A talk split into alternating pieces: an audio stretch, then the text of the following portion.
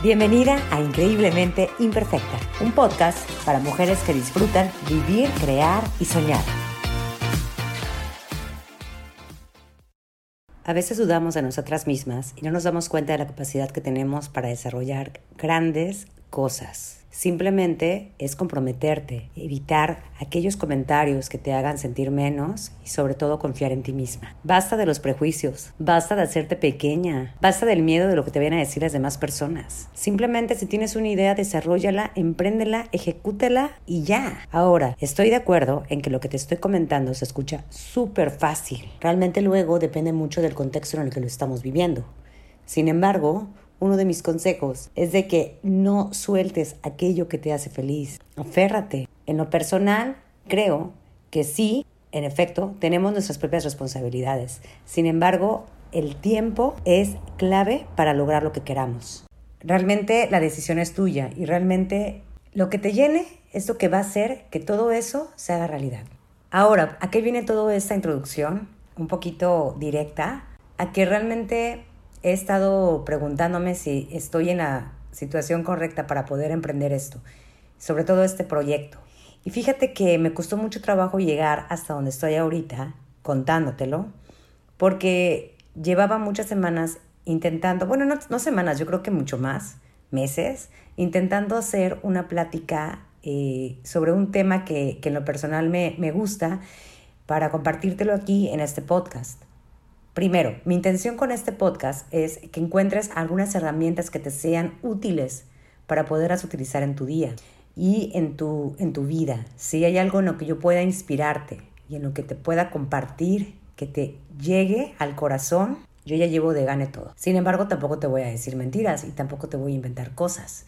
Realmente por eso quiero apoyarme con diversas personas que sean fanáticas de algún tema o que sean expertas en uno. Y yo no es que me considere una persona experta, pero sin embargo, hay un tema que creo que nos podemos identificar muchas de nosotras, y esto es el autosabotaje. Y esto lo comento porque eh, antes de empezar ese proyecto me vino a la mente muchas ideas sobre cómo crees que vas a empezar un podcast, eh, sobre qué vas a hablar, qué va a decir las demás personas, tú quién te crees, tú no tienes followers, etcétera, etcétera, etcétera. Y pues realmente me hizo dudar de empezar. Sin embargo dije, a ver, o sea, esto es algo que siempre he querido hacer, que, bueno, que empecé a, a darme cuenta que era lo que quería hacer, que me llenaba y aquí estoy. Te voy a contar un poquito de mi experiencia personal en donde me he encontrado con situaciones como estas y he tratado de enfrentarlas con resultados de todo tipo, porque como sé, la vida no es perfecta. Una de las cosas que yo empecé, que puedo decir que fue la parte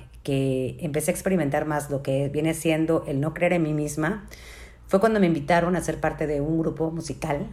Eh, en, bueno, no, sonó como un grupo musical así de bodas y todo. No, realmente me invitaron a un grupo para tocar en un, en un bar. Cuando empecé trabajando ahí, yo empecé con todas las ganas, sin embargo, era, era impresionante cómo podía dominarme el miedo y la timidez frente a las demás personas. ¿Por qué? Porque me empezaba a comparar con las chicas que cantaban después que yo, que dominaban el escenario al 100 y aparte tenían esa habilidad para, para crear ambiente, cosa que aún sigo apantallada por eso.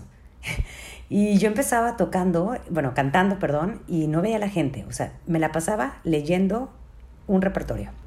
Y de ahí empecé a darme cuenta que, pues obviamente mi actitud tenía que cambiar y que sí era capaz de hacerlo, o sea, sí era capaz de hacerlo, pero me, me hacía chiquita.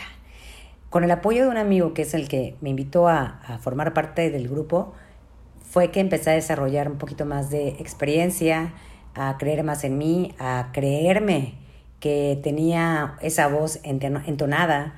Y fue así que empecé a, abrirme un poco más. No te voy a decir que era una bala en el escenario, porque no, pero bueno, ya era completamente diferente la experiencia que tuve desde que inicié. De ahí surgieron muchas oportunidades y aunque no soy lo que siempre he querido ser, porque honestamente siempre me ha faltado esa seguridad en el escenario, sobre todo en el interactuar con, las demás personas, puedo decirte que, que mi situación cambió muchísimo y mi actitud y mi comportamiento también. Con un miedo siempre, siempre estaba el miedo, pero lo enfrentaba. Además de que luego, pues Veracruz es pequeño, yo creo que todo el mundo se conoce, eh, y pues obviamente era de que me tocaba tocar, cantar en lugares en los que pues conocías de lejos a alguien, ¿no? O, que el ex te aparecía o las amistades del ex y era así súper incómodo, pero llevaba a cabo mi trabajo y trataba de concentrarme en eso. Y realmente los resultados no, hubo de todo, hubo, hubo de todo, pero pues bueno, realmente no me arrepiento y ya se quedó en mí como una experiencia más con la que no me quedé con las ganas. De ahí surgió un negocio. Siempre quise emprender con algo relacionado a mercado infantil. Desde chica siempre me gustó mucho trabajar con niños, hacía cursos de verano o trabajé en uno que otro em, negocio de fiestas. Eh, y dije, bueno, ahora es momento de emprender mi sueño y me animé. Y bueno, hablar de ese negocio es como, uff, algo que que fue padrísimo en su momento, me dejó muchísimas enseñanzas. Gracias a, ese proyecto pude adentrarme más a todo el mundo de los libros. Realmente siempre me había gustado leer, pero creo que me leía como un libro al año, o sea, no era tanto. Y de ahí que empecé a ver que había pues mayor competencia, que yo veía otras personas que emprendían, no me refiero solamente al, al nicho en el que yo estaba, otros nichos, pero que veía cómo ellos iban creciendo con su empresa y que yo seguía en lo mismo, eh, fue cuando empecé a decir, bueno, a ver, ¿qué onda? ¿Qué, hace falta? Conocimiento, conocimiento sobre qué. Entonces era de que ya me ponía a buscar libros, encontré a varios eh, autores que me inspiraron, que me inspiran inclusive hasta la fecha, gente que he seguido, eh, y pues bueno, realmente hubo muchas cosas positivas, muchas cosas que pude generar, que pude compartir, que pude crear y obviamente pues todo tiene un ciclo, ¿no? Entonces yo creo que ya había un momento en el que ya no estaba tan al 100, no quería dedicarle tanto tiempo porque realmente trabajar en un negocio para fiestas infantiles es bastante desgastante y... Eh, por algo que realmente no me generaba a mí ingresos, que yo dijera, bueno, vale la pena todo este tiempo que he estado ahí, pues no. Entonces dije, no, no, no, yo ya andaba como que en otro chip. Entonces, dentro de lo mismo que estaba en, en, esto, en este rollo, fui conociendo lo que viene siendo la parte de los bienes raíces. Y fue cuando ahí empecé a, a darme cuenta que había, pues, cosas mucho más complicadas que el desarrollo de una fiesta infantil, ¿están de acuerdo? O sea, no, se compara nada al proceso que es vender un, un, inmueble, ¿no? Y sobre todo el conocimiento que debes de tener. Entonces, ahorita puedo decirte que, que es parte de otro reto que tengo porque el, el, el momento de haber tomado esa decisión fue como llegar a un mundo en el que hay mucha competencia, aunque es otro tipo de competencia porque hay, hay mucha gente que te apoya porque se comparten, pero también está el otro lado de, otros compañeros que, que, pues obviamente te preguntan ¿y tú quién eres y de dónde saliste, qué conocimientos tienes, entonces te ponen a prueba y aparte no es cualquier cosa porque un cliente no va a comprar un dulce, va a comprar su propio hogar y no le va a costar cinco pesos, le va a costar millones. Entonces, sí es como que demandante eh, sobre todo, más que nada, el exigirte a ti misma, el ofrecer un conocimiento de calidad para poder dar una buena asesoría y pues no regarla. Sin embargo, estamos expuestos a hacerlo. Todos somos eh, humanos, cometemos errores y simplemente es el hecho de decir, ok, la regué, ni modo, y pues ahora sí que ver la forma de solucionarlo, ¿no? Entonces, ahorita para mí no es como que realmente es como un momento en el que, en el que vivo que, que me gusta, que, pero siento que esta, este tema de los bienes raíces para mí es como algo mucho más estructurado, mucho más cuadrado.